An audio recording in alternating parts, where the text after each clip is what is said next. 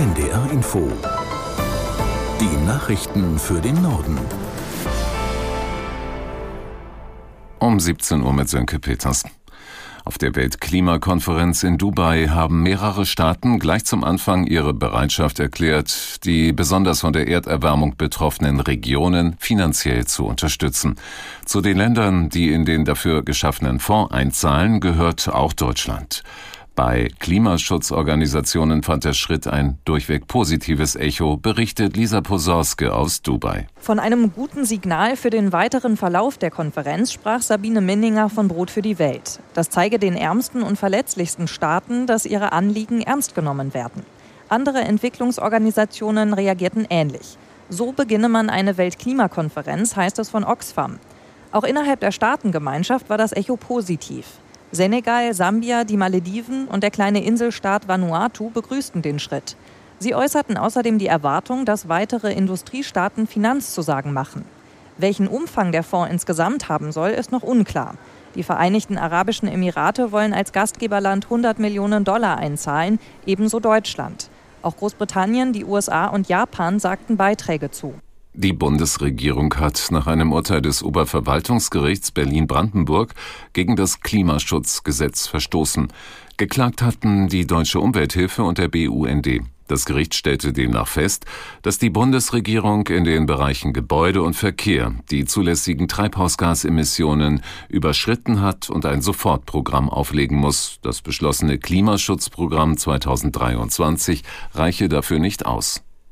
Im Gazastreifen sind zwei weitere israelische Geiseln freigekommen. Fernsehbilder zeigen, wie Kämpfer der islamistischen Terrorgruppe Hamas zwei Frauen an das Rote Kreuz übergeben. Aus Tel Aviv, Björn Dake. Wie israelische Medien berichten, handelt es sich um eine 21-Jährige, die von einem Musikfestival entführt worden war, und eine 40-Jährige aus dem Kibbutz Kwasa. Es wird erwartet, dass die Terrororganisation in den nächsten Stunden acht weitere Geiseln freilässt. Im Gegenzug entlässt Israel 30 Palästinenser aus seinen Gefängnissen.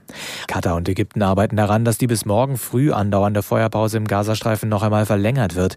Und auch US-Außenminister Blinken wirbt dafür. Bei einem Treffen mit Israels Ministerpräsident Netanyahu sagte er, er hoffe, dass es weitergehen kann. Das Landeskriminalamt Niedersachsen hat einen Terrorverdächtigen festgenommen. Nach Informationen von NDR und WDR handelt es sich bei dem 20 Jahre alten Mann um einen Islamisten. Er soll sich in Chats dazu bereit erklärt haben, für die Terrororganisation Islamischer Staat einen Anschlag auf einem Weihnachtsmarkt zu verüben. Mögliches Ziel soll Hannover gewesen sein.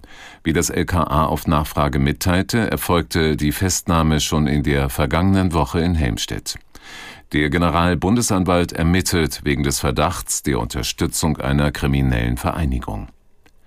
Der Sportartikelhändler Sportcheck ist zahlungsunfähig. Das Unternehmen mit bundesweit 34 Filialen hat angekündigt, im Laufe des Tages Insolvenz zu beantragen.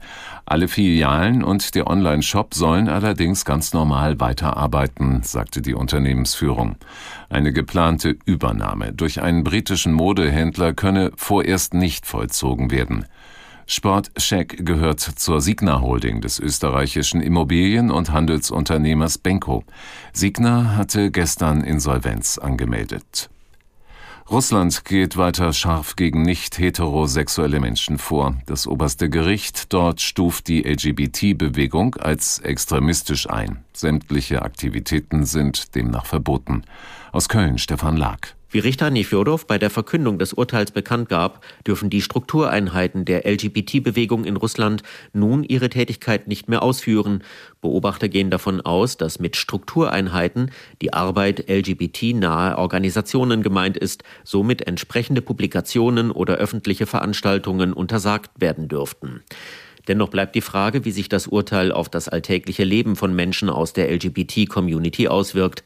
Zwar hieß es in dem Urteil auch, das Recht der Bürger auf Privatsphäre werde nicht berührt, doch die Verunsicherung ist groß, zumal die öffentliche Hetze durch Politiker gegen Homosexuelle und queere Menschen stark zugenommen hat. Das waren die Nachrichten.